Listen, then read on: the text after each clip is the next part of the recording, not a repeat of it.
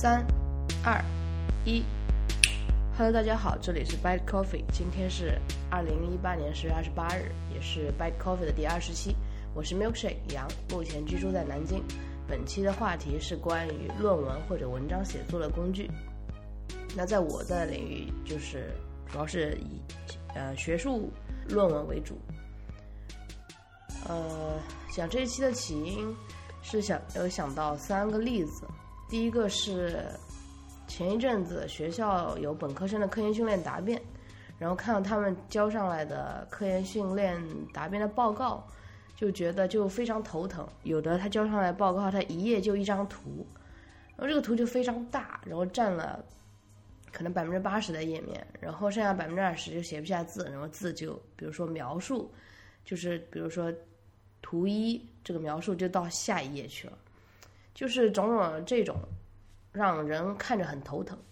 然后第二个就是在写博士论文的时候，因为我也有很多师兄师姐，然后我就看他们写博士论文的时候，发现他们对参考文献的处理就很简单粗暴，就是手打。他有时候聪聪明一点，他不会手打，他会去那个 Google Scholar 把这个 citation 复制下来，然后。就是在做这个序号的时候有手打。博士论文修改的改动是很大的，特别是引言的部分。那引言有可能你就我觉得就有一百篇学术论文的这个引用，你你一颠倒，它不就就在我的理解，我当时就想，一颠倒，你这个怎么一个一个重插呢？那其实是这样的，就是就他们就是怎么说，用手就是眼睛看着。然后说：“哎呀，这个调到了它的后面，这个序号调一下。”然后我觉得这个是特别浪费时间的，而这个时间浪费的很不合很不合理。然后还有一种状态状态，就是因为也真的可能没有人是很认真的去看你每一个引文后面这个文献插的对不对的。呃，虽然我有遇到过这样的导师，但是那就太细心了，你太考验导师的这个嗯。导师也没有时间帮你看这个嘛，这是件很不好的事情。就是如果对我自己来说，我会希望我交出去的论文是一个，就是有说服力的，很令人信服的，而不是东插一篇西插一篇，只是为了完成这个参考文献的一个数量。第三个原因就是，有些人的图片，它也是就比较好的，规规矩矩的在一篇文章 A 四纸的中间。但是这个图片就非常丑，它有锯齿，就是这个分辨率不够嘛，然后它也交上来，所以就就这几个例子就让我觉得，就是写作的工具，或者说你你帮助你辅助你展示这一篇文章的工具，其实是对我来说是比较重要的。嗯，我也在一直尝试很多不同的工具，然后不同的。电脑系统下的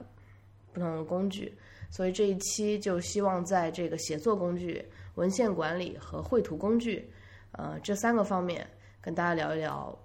我这些年的一些经验，和最后会说我自己就是是用哪些工具写文章的。还是觉得就是每个人要找适合自己的工具，这一套工作流是比较困难的。嗯，也有人就是会觉得说。我只要把文章完成了，你管我博士论文那个文献有多难查？呃，对，就是只是说大家时间分配的问题。我可能把，比如说大家都一个小时查文献，我可能把五十分钟花在对文章呃，就是对工具的探索上，然后十分钟把这个文章呃一批处理做好了。然后有的人可能他就是他甚至是就用了四十九分钟在调顺序，他还比我快一点。但是我想说的是，如果就是我这种状态，是已经在这个学术的这个地方，就是将它作为一个呃长期的一个工作的需要，我肯定会做前者，我会花很多时间去探索一个工具。所以这这一这一期的播客也是希望，就是分享一些自己的经验，就给大家提供一个思路，或者说这个。没有你想象中的那么复杂，时间成本是要花的，但是后面希望它是值得的。对，那首先是写作工具，写作工具我主要把它分成两类，一个就是所见即所得，就是 what you see is what you get，然后还有一件所还有一种写作工具是所见即所思，就是 what you see is what you mean。这个两意思就是我们大多数人接触的第一个写作工具应该就是 Word，然后 Word 它就是一个你打了一行字，它有默认的。字体有默认的字号，然后你再打一行字，你把它设为，比如说设为十六，拖拽下拉框说啊，我把你设置成为十六，它现在就是十六，然后你看到的就是它的大小，这个就是所见即所得，就很显然，你不知道这个石榴它是怎么把它变成石榴的，它出来的这个页面就是一个石榴的字号，然后还有一种就叫叫就是叫。然后还有一种就是叫 "What you see is what you mean"，就是所见即所思，这样一种，呃，我理解的这种，我理解的这种思路的工具，呃，和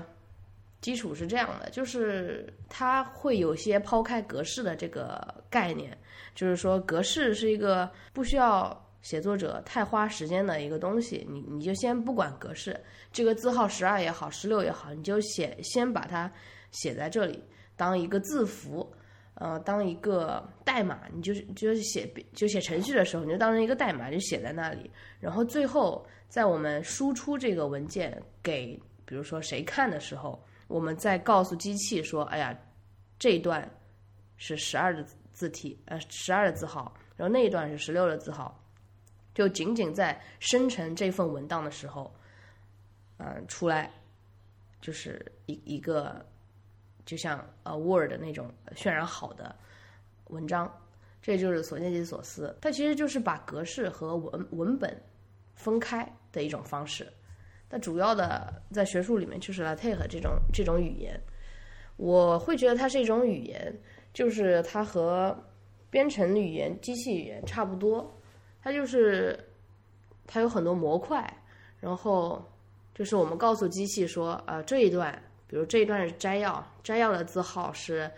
呃，十二，啊，这段是 introduction，introduction 的字号是十六。我们在写的时候，只是有一行小小的字在边上，就在头，呃，上面写着多少多少，嗯，当然有莱泰和自己的格式，然后但是在，嗯，最后编译出来的时候。就生成一个 PDF，或者或或者你打印出来，它就是一个，当然不会有字号、字体这些字符，就是一份文档。就是针对 LaTeX 这种语言，它有，比如说有两种，呃，你写它的方式，就好像在我就是写文章的生涯当中，我遇到了两个导师，其实他们主要都是以 Word 为主，呃，首先是 Word 是一个比较通用的版本。然后还有 Word 有一个修订版，修订就是你你你是怎么修订的，你导师能看见，然后你导师看见，呃，导师他也修订你的文章，他还就是有时候会呃问我几个问题，说你要在修订版里面你要回答这些问题，然后再再推送。其实 Word 是一个特别强大的，就是少数人才能把它用的很好的一个，就是这样的，就是用的少的和用的好的。都用 Word 是最合适的。那老天有这种纯文本的一种，在我看来是一种纯文本的计算机语言，它也有就是本地，你你不需要联网，是一个本地的工具，这个叫 Lex。就是本期所提到的所有软件、所有工具，我都会在 Show Notes 里面给大家一个链接，让大家去自己探索一下。然后老天的语言你最近又在线的，嗯，一个叫 Overleaf 的网站。它你就是它左边是，嗯，像敲代码一样那种感觉，右边是实时给你渲染出一个 PDF。它有一个是它有有有点像什么呢？它因为现在网速的一个快，还有计算机进行处理，就是它是关键是网速吧，或者说说它服务器的运行速度快，就是这种所见即所思，也就是 LaTeX 语言。的在线工具 Overleaf，它甚至基本上可以做到所见即所得，就是你左边敲一点，它右边就自动帮你渲染了，这不是所见即所得是什么嘛？所以我觉得在线的这个 Overleaf 是将 Word 和 LaTeX 语言的一种结合，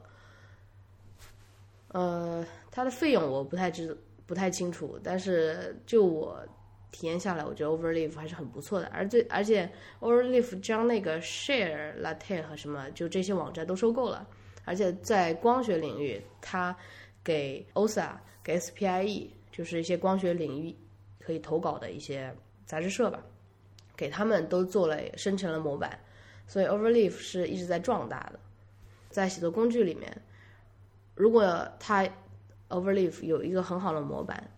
嗯，我觉得那首先推荐的就是 Overleaf，因为它确实比较上手，LaTeX 比较简单，只能这么说。因为我记得我当时上手 LaTeX 的时候，我是应该是用的 Windows 电脑，然后装了安装了很多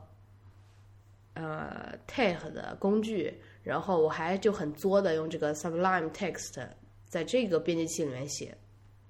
然后这个编辑器就是下面要说一个纯文本编辑器，也是一个非常自己就是很作、很探索的一段时间。然后后来到 Mac 上面把这一套又重做了一遍，也是用 Sublime Text 来编译。然后遇到的就是中文字体的问题，因为 Mac 上面这个中文字体和 Windows 上面中文字体的这个名字不太一样，所以有些字体需需要自己安装，我就懒得弄它了。但是在 Overleaf 上面也有。就是好心的中国人，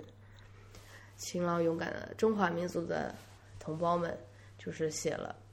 一些，就是直接可以，他用各种方法吧，可以呃使生成这个中文的嗯文档。但是我觉得 Overleaf 现在不算很稳定，就是有时候感觉就编译出来很快，有时候很会崩溃，不知道是我电脑问题还是说什么问题。然后刚刚讲的所见即所思，除了这个 LaTeX 语言，还有一种就是纯文本编辑器嘛。我觉得纯文本编辑器也算是一种把这个格式，嗯，和文字分开。就比如说我的 Show Notes 都是用 Ulysses 写的，Ulysses 这个工具，呃，怎么说呢？极其昂贵，然后功能也非常强大，就可能对我来说挑不出它什么毛病，除了贵就是挑不出毛病。然后各种 iCloud 同步非常快，然后各种 URL schemes 也支持的非常好，所以没有什么呃，就是以前买都买了，那现在就用呗。Ulysses 比较适合写长篇的小说，长篇的这种或者说散文，不需要跟就是跟学术反正不太相关的东西会比较好。像就是标准的在 Ulysses 里面，它有个 pre 就是。偏好设置，偏好设置里面就很明显，它有写个 markup，markup 还是 makeup。然后在我来看，就是像这种所见即所思的，就是一个人，就是这些文字很简单的人。然后最后你出门之前，你需要给他化个妆，这个就是化完妆之后就是一篇好的文章，差不多就是这种感觉。如果是 Word 的话，这个比比方可是不是特别恰当。Word 的话，可能这个人就是。在家里和在外面是长得一个样子。对，如果硬硬要打比方，可能是这个样子。我现在在写一个教学大纲，然后这个教学大纲里面涉及到很多公式、很多插图啦。有些插图我会希望，比如它居中，然后它这个不是同一篇，呃，同一个地方出来的，所以它有的分辨率我要自己微调一下，甚至我要插入一些表格来对比说明一些东西。就是在涉及到工科这方面的。呃，教学大纲啊，或者说你一个自己的给自己写的一份讲稿的时候，呃，Ulysses 是就是虽然它是就很苟延残喘的完成了一些我我的需求，而且我我也在之前在少数派上发表了，就这些文章，就是 Ulysses 如何写打公式，然后甚至在 iPad 上面如何用 Ulysses 来打公式，就配合一些其他的应用。但是还是要说，它还支持的还是不够，这个不够好，就是不够像 MWeb 这种 Markdown 编辑器好。然后 MWeb 它甚至可以插入流程图，就是你输几行代码，它给你插入个流程图出来。这种也是一个叫所见即所思的嗯应用吧。就是流程图在我们看来好像是一个一个的圈，圈里面有东西，然后还有箭头，然后。MWeb 就有几行命令，它其实是用了 GitHub 上面的代码，嗯，内嵌进去的，然后用输几行命令，然后这个流程图一个 flowchart 就好了。这个在后面再细说。所以这个 M Web 也是一个非常好的，我觉得它它主要适合写网文，就比较科学性质比较强的网文。它和 Ulysses 还有一个或者说 Ulysses 的一个缺点吧，当我把它这个这个一篇文章上传到我的博客的时候，M Web 是能记着你博客的可能地址，你再传一次，你只是会更新，而 Ulysses 它就是一直帮你再传一遍，你再传一遍，就是你会。所以 M Web 是比较适合写教学大纲，写自己的一些跟时间线上，你想就是因为你一篇文章不可能是一天或者一个小时之内写完，你可能想就是持续更新的这种感觉，M Web 比较适合。最后一种纯文本编辑器叫 Sublime Text 之类的，这种就是程序员朋友非常喜欢的一种嗯编辑器了。我有时我我最早的时候我还问过这个。一个程序员朋友，我说这个 Sublime Text 是什么东西？嗯，为什么要这个东西来写代码？然后他跟我说，他这个基本上你就可以把它看成一个，就是 Windows 电脑上的那个 TXT，就是文本编辑器，呃的那个东西，就是你后缀是点 TXT。就在我的理解，Sublime Text 就是一个壳。然后它对程序员非常友好，它把很多的插件能装在 Sublime Text 里面。比如程序员他他要写 Java 语言，他要写呃 Python 语言，他要写好多这种语言，然后在一个编辑器里面就可以完成对他所有的这些呃文本性质或者代码性质的输入，嗯，包括一些快捷键。然后也是在最后，它要渲染的时候，它其实调用了其其他的应呃其他的程序的引擎，比如我就是也是很作的，用 Sublime Text 连上那个 MATLAB，然后编译。就像我这种不太不是天天来写代码的人，Sublime Text 的优势不是很明显。呃，再就是题外说一句话。最近在 GitHub 上面有一个项目，我也做了一些些，就是做了一些什么工作。我就很简单粗暴，在本地编译运行好了之后，我就把几个文档手动的传到了 GitHub 的网上，在那个 Telegram 的群里就被嘲笑了。对对，这个对我来说可能就是一个比较很比较快的完成我事情的一个，因为我不是程序员嘛，我也不需要。不太需要完完全完美的掌握，我我如何在本地跟 GitHub 的账号连上，然后再怎么怎么在本地 pull requests，就是在以后，我觉得我应该是会慢慢的去了解的。但是现在我想做的，可能就是把我们学校的这些通知都搞成 RSS。然后怎么样在最快的时间内给大家把这个方法分享下去，然后把这个接口弄下去，然后让大家好用上。所以这个就是每个人看自己的需求了。那写作工具这一块，其实就说到几个软件，首先就是 Word，这个没什么好说的，大部分都是用的 Word，然后只有格式，呃，因为 Word 是它它分两个版本，一个是 Office 三六五，还有一个是就是 Word 这一个东西。反正都要购买，但是像 LaTeX 这种，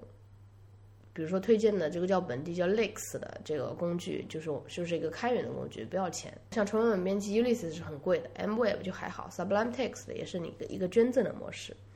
就是大家可以看出来，看上去就是比较 fancy 的贵的都是比较贵的软件，然后看上去比较老实的，可能需要你需要你动脑子的，都是呃不需要钱的，或者说是捐赠模式。然后你就想想什么是动脑子，什么是不动脑子嘛？可能不动脑子，像 Word 这种，反倒有可能会吃大亏。但像 LaTeX 这种比较老实的语言，它编译出来就是这样的一个文本，就是它在任何的电脑，它在任何的，就是系统和版本都都对它来说都不是一个问题。大家还是要找适合自己的工具，或者说，如果你是一个研究生、本科生。那你肯定得看看帮你改文章的老师是用的什么工具，然后你来适应他，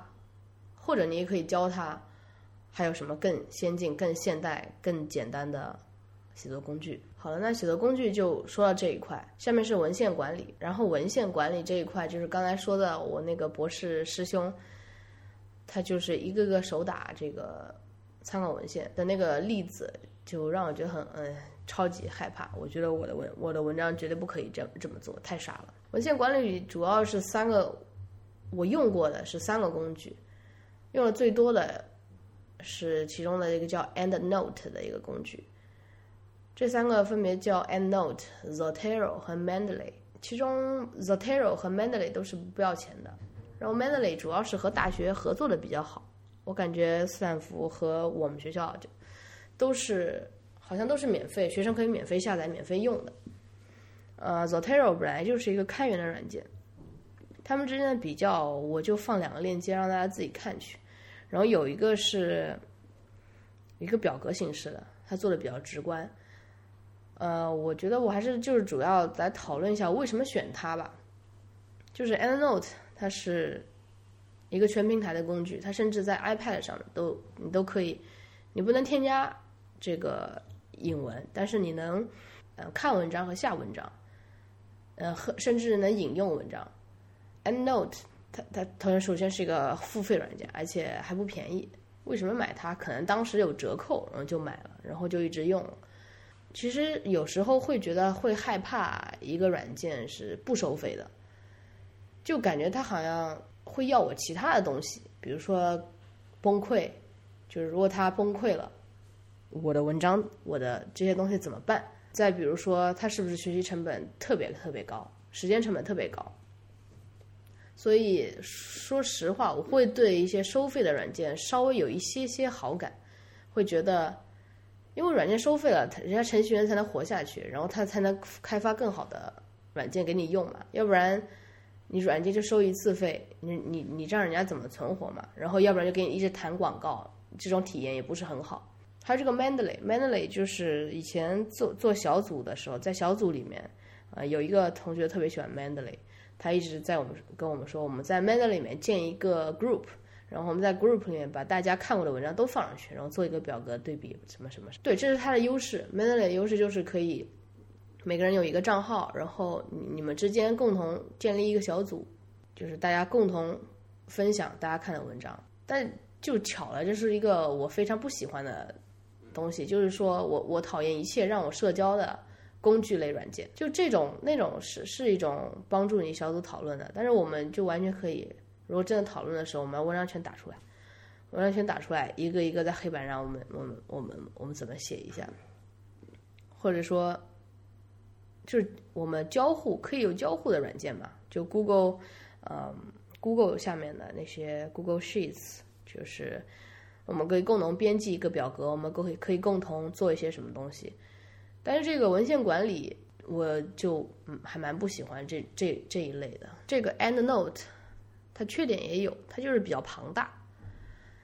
呃，比较重。然后你打开它的时候，它分几个界面嘛，左边就是一些 My Library，中间就是文献，右边是一些信息文献关于文献的信息。其中我曾经用 Ulysses 和 EndNote 结合起来，啊当然还有 Word，就是博士论文的最后一章，对我是这么干的。呃，也是除了是对一个呃对纯文本。的一个实践，也是一个，就是当时背着那个 Windows 电脑就特别沉重，那时候就有一台 Mac，就通勤比较方便，就买了 Mac。但是 Mac 上面 Word 就一直崩溃，一直崩溃，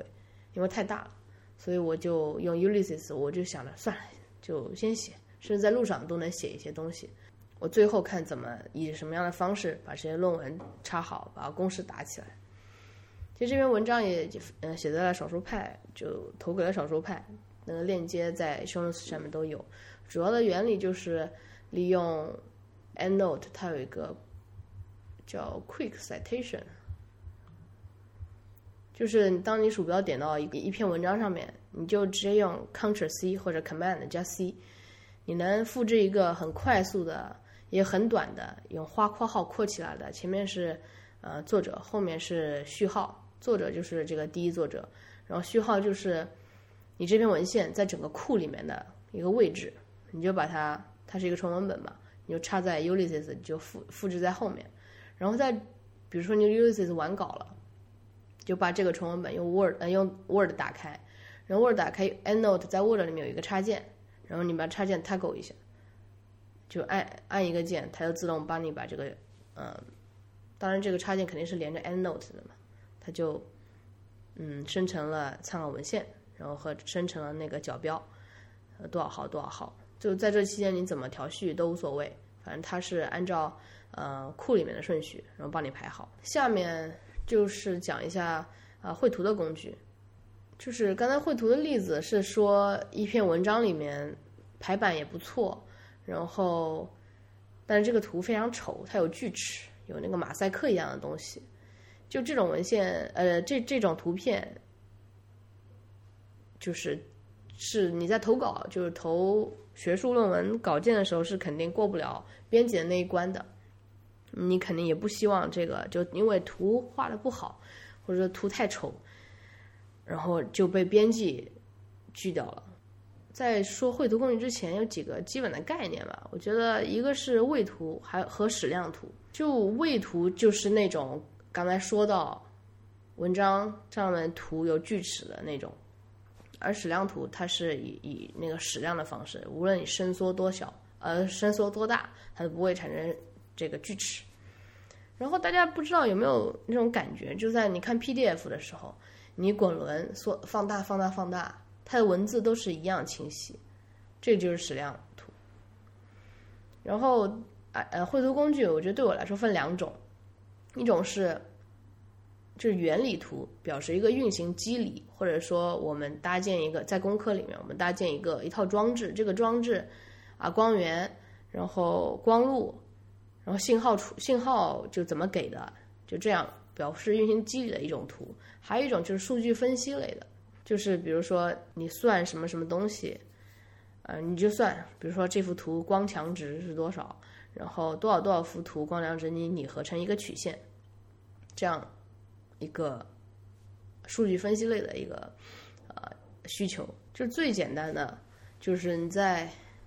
Word 里面也也可以画这种图，就是第一类表示运行机理类的原理图。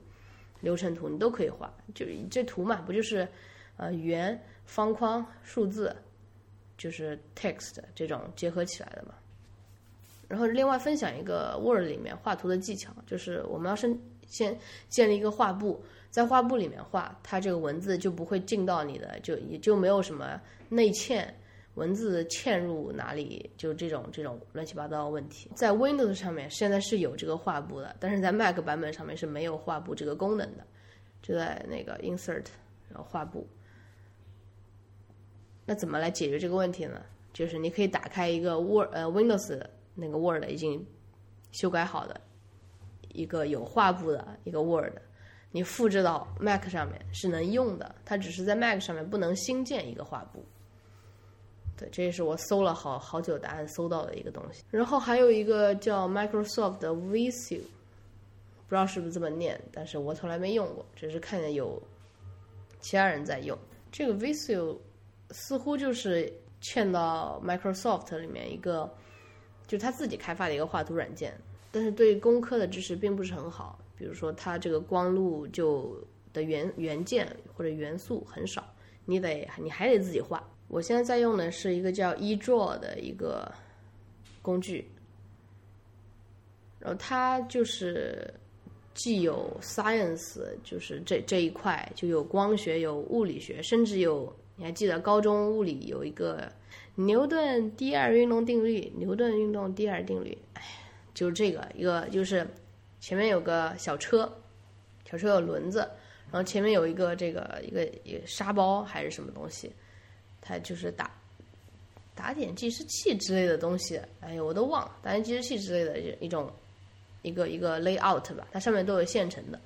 它有很多这种现成的素材供你使用。就除了这个，它可以画这个流程图，流程图也是很多素材，啊，垂直的，还有横向、水平的一些功能，甘特图也可以画。总体是功功能非常强大的一个。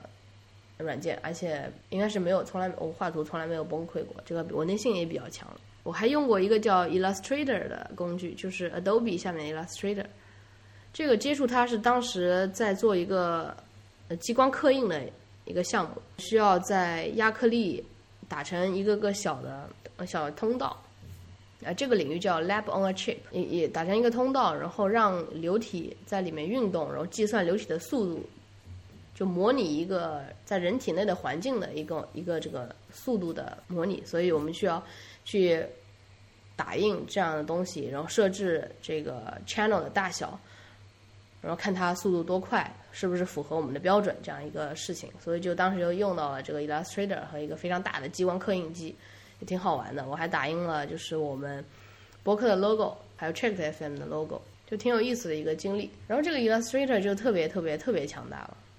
它基本上是专业的人来设计一些东西的，用它来画学术上的图，也我觉得也是不是特别合适。虽然我用过，我也画过一个，但是觉得不是特别合适。还是它素材比较少，它自己的库素材比较少，它很难学。像 eDraw 是很容易上手的，它的风格有点像 Microsoft，不，嗯，但是 Illustrator 这个就可能我感觉是不是 PS 比较好的人，他上手 Illustrator 会比较熟悉，因为我从来不用 PS 这个软件，嗯，然后另外介绍一个就是关于 Illustrator。它不是弄的是矢量图嘛？也就有些人说矢量图只适合画一些抽象的图，然后位图是适合画，比如说就人脸，就是人像，就 vivid 这种人像的图。呃其中呃有一个日本人叫宫本幸男，他就用这个 Adobe Illustrator 来画了很多很多矢量的作品，其中有一个就是画的那个呃木下，木下就是一个艺术家，他在他是布拉格的吧。捷克，捷克的一个艺术家，擅长画那种一种风格的海报。这种风格就是比较清新，然后上面都是一些很很漂亮的女性，然后女性不是很瘦的那种，就是有一种很清新的海报，不是海报风，就是清新的那种风格的海报。然后他在这个木下展，他在就是今年的五月到八月份，刚好在南京博物院有展出，特展馆有展出，我还去看了一下。然后后来学 Illustrator 的时候，就突然看到这个有宫门信男用 AI 做画的一张呃木下的那个海报的图，就觉得还挺挺好玩的。我 show notes 也放在了啊，我就是这这这个这这幅作品，或宫本信男他这个人的一个博客的地址也放在 show notes 里面，大家可以看一下。下面说一个稍微接触过一点的，叫 Solid Works，这是当时还用。我第一次接触它，应该是要画一个，就模拟一个工科装置的立体图。应该是当时就是在搭建光学系统之前，要把光路先模拟一下，然后就用的 SolidWorks。SolidWorks 我记得上手不难，但是这个软件也是非常大。嗯，它能做出来一些就是很立体、立体感比较强的这种三维的装置图。它只是。但是它只是支支持这个 Windows 电脑，然后后来我就一直没有用它，就跟工程偏工程相关。然后再说一个，就是在 iPad 上面，我还曾经用过它画过一些图，并且我觉得如果 iPad 可以成为一个生产力软件的呃生产力工具的话，我觉得 Procreative 一定可以，就是当做一个矢量图的画矢量图的工具，它一定可以很很好的。放在学术的这个文章里面，嗯，我也曾经用过它，就是当抠图，就是其实很简单，很很很很小的一个功能啊，就是抠图，然后修改一个证件照的背景色，因为证件照有的时候它要白色，有的时候它要蓝色，就这这种，我我就在 iPad 上面做过，然后链接也放在了 Show Notes 里面，Procreative。是在 iPad 上，所以带它出去，我大多是就是画画的时候，真的就是画画的时候，而不是写文章的时候用它。但它画画的感觉其实还不错，就如果就它有方框、有圆这些工具，你看我们在电脑上都是通过键盘或者鼠标来绘制这样一个个工具，如果真的是用。Apple Pencil 在 iPad 上绘绘制一个用手画出来一个装置，我觉得也不错。但是我自己没有尝试过，这个时间时间分配没有给他。哼然后上面这几个说的都是就是原理图，然后表示运行机理类的呃绘图工具，然后下面数据分析类的，这个就其实挺多的了，尤其是在数据分析的领域吧，其实是我我不算接触的领域，他们有很多这种，特别是一些生物学博士，我看他们做出来的图都特别好看，就是什么什么基因表达有一个圈。然后每个基因代表了什么，就指向那个东西；没有的就是什么。然后颜色的渐变也代表着一定的信息，就特别好看。然后，但是我就是一个就是工科性质属性比较强的。然后我们对图像处理啊或者运算都是用 MATLAB，所以我自己的这一类图基本都是 MATLAB 来算的。也曾经涉猎过这个 Python，呃，它里面有一个有一个库叫 Matplotlib。PlotLab 就是也能绘制这种科学，就是图曲线，这种散点图，这种都能绘制，也也也挺好看的。而且 Python 这个库还比 MATLAB 看上去会更饱满，MATLAB 这个锯齿感特别强烈。之前还说那个 MWeb 还可以或者绘制流程图，然后这一类就是其实跟编码相关，就是一个人好好在家，但是出门之前他化一下妆，就是这样一个概念。就跟大家说举举两个好玩的例子吧，一个就是我刚才说的，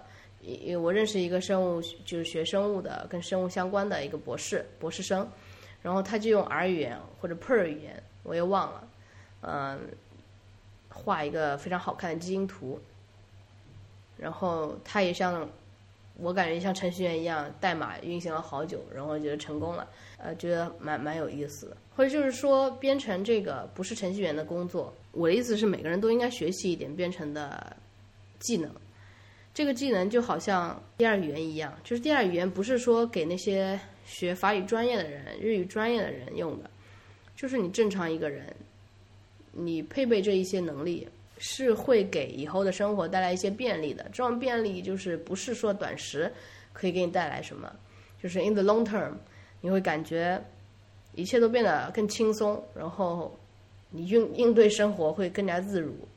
比如说这个编程就是一个。然后我还另认识另外一个，其实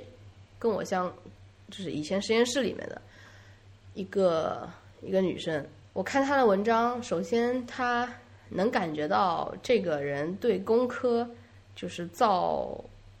系统这方面就还好，她描述的不多。她每次描述的最多的就是。关于得出来的数据，怎么把这些数据进行怎么样的一个操作，然后变成一个可视化的、让人很能理解的图，然后很多很多对比图，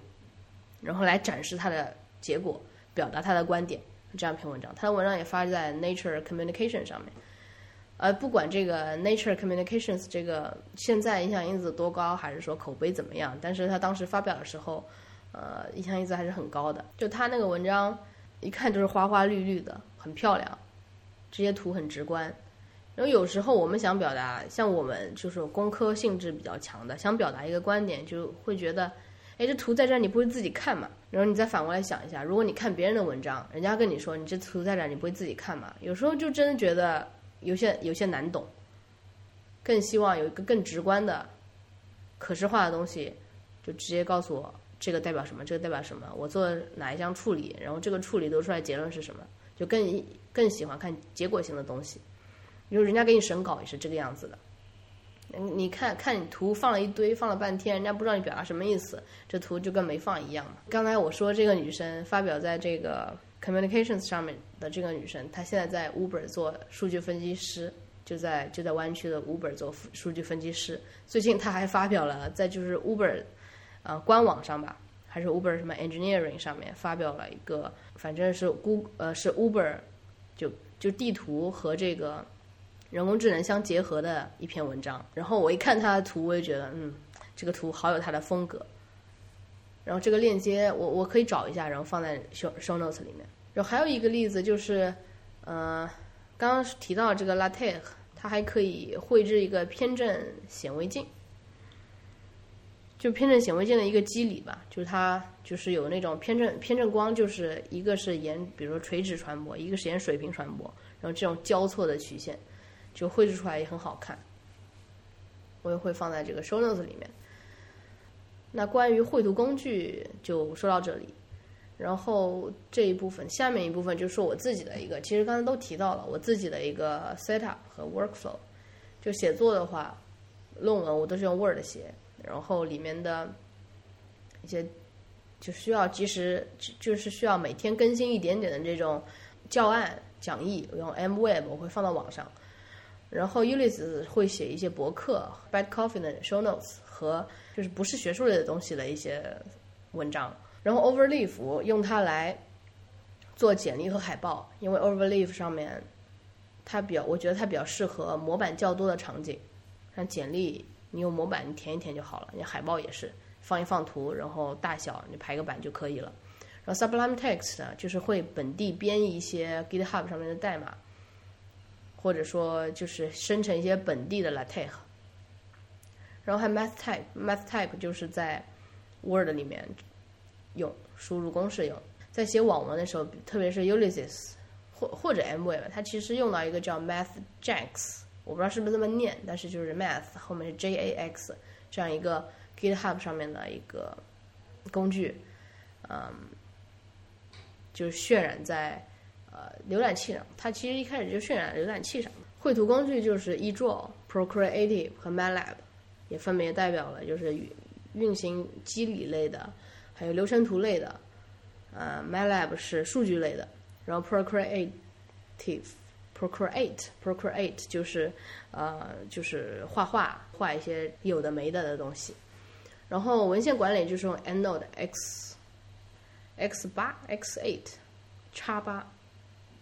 它现在出了叉九，我感觉没有什么特别大的更新，我也不打算更新，就先用着。呃，就这几个我用到的工具，我觉得还比较就使我的写作场景会更加丰富，支就支持的也很好吧。然后，但是就在你支持很好的时候，如果有一个很差劲的论文投稿系统，那是很头疼的。就是我所有的工具基本上是都更新到最新的，包括系统，包括 Word，包括。所有的插件，那这时候需要有一个最新的投稿的系统，因为我写文章肯定希望发表，我希望发表肯定要进入人家的投稿系统。这里就根本没有提到国内那些差劲的投稿系统，就是说国外，就是说美国一个就光学很主流的一个论文投稿系统 Prism，就最近就遇到这个问题，我把我的文章我文件提交，他说他不能生成一个 PDF，然后我又把它变成那个。doc doc DOC doc 这个格式，他还说不行。我从那前一天晚上一直试到第二天中午都不行，我就我就想各种问题嘛，是不是图太大了？是不是公式哪里有问题？因为我公式是用 MathTab 七点三，是最最新的一个版本，那当然也是我买的。就是我就说我我这一篇文章我一个盗版的软件都没有，都是最新的，我怎么你这个系统怎么还不能生成我的文章？我直接就用文件给他，就是邮件给他回过去。我说我的系统，电脑系统是什么？我的各种软件，EndNote 什么版本，Word 什么版本，MathType 什么版本，我都给列上去。我说所有都是正版的。你说我应该怎么办？他回复倒还挺快，然后就在时差，因为他们是纽约时间，然后大概中午一点多、两点的时候。就中国时间一点多两点的时候给我回了，说你就发一个 PDF 给我们，我来我们来帮你后台上上传上去，然后解决了这个问题。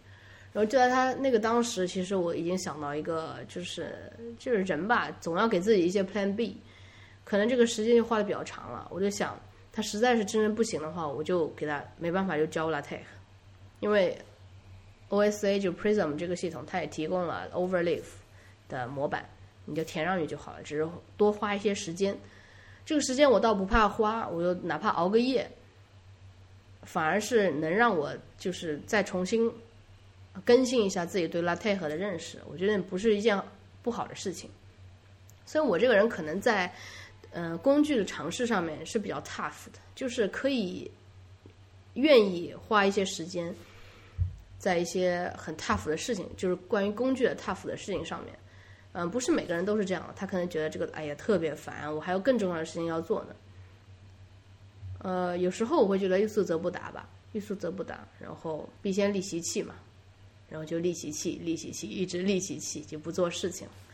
并没有这样。对，就呃，这期播客主要的内容大概就是这样，跟大家跟大家分享了这里，讲了一下写作工具、文献管理、绘图工具和我自己的一个 setup。嗯，最后呃，其实基本上算是写了自己的利器，虽然没有受到邀请。最后想说，这个内容和格式谁更重要？它不是谁更重要的问题，就是以前我记得我在大一的时候写 Word 的时候也会想，我文章写的那么好，你看一下内容你就不知你不就知道了吗？然后你这个老在格式上面抓我干什么呢？你好就好累啊，觉得格式是一个特别肤浅的东西。然后后来才觉得，我写文章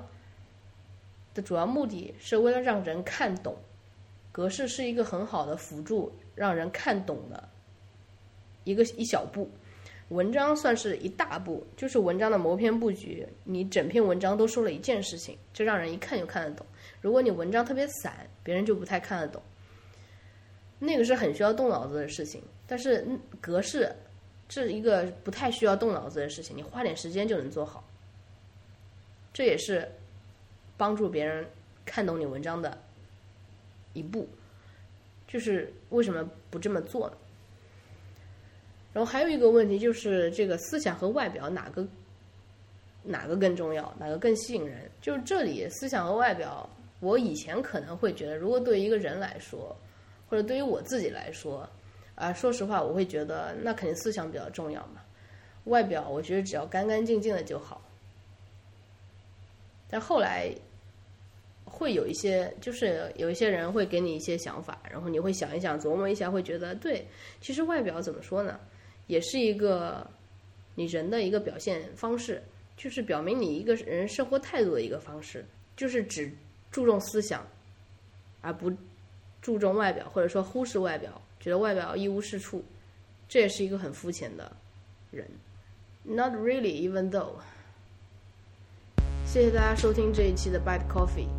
欢迎大家给 Hi at Bad Coffee 写信，在新浪微博、Twitter 和 Instagram 给我们留言，地址都是 at Bad Talk Coffee。希望大家这期有所收获。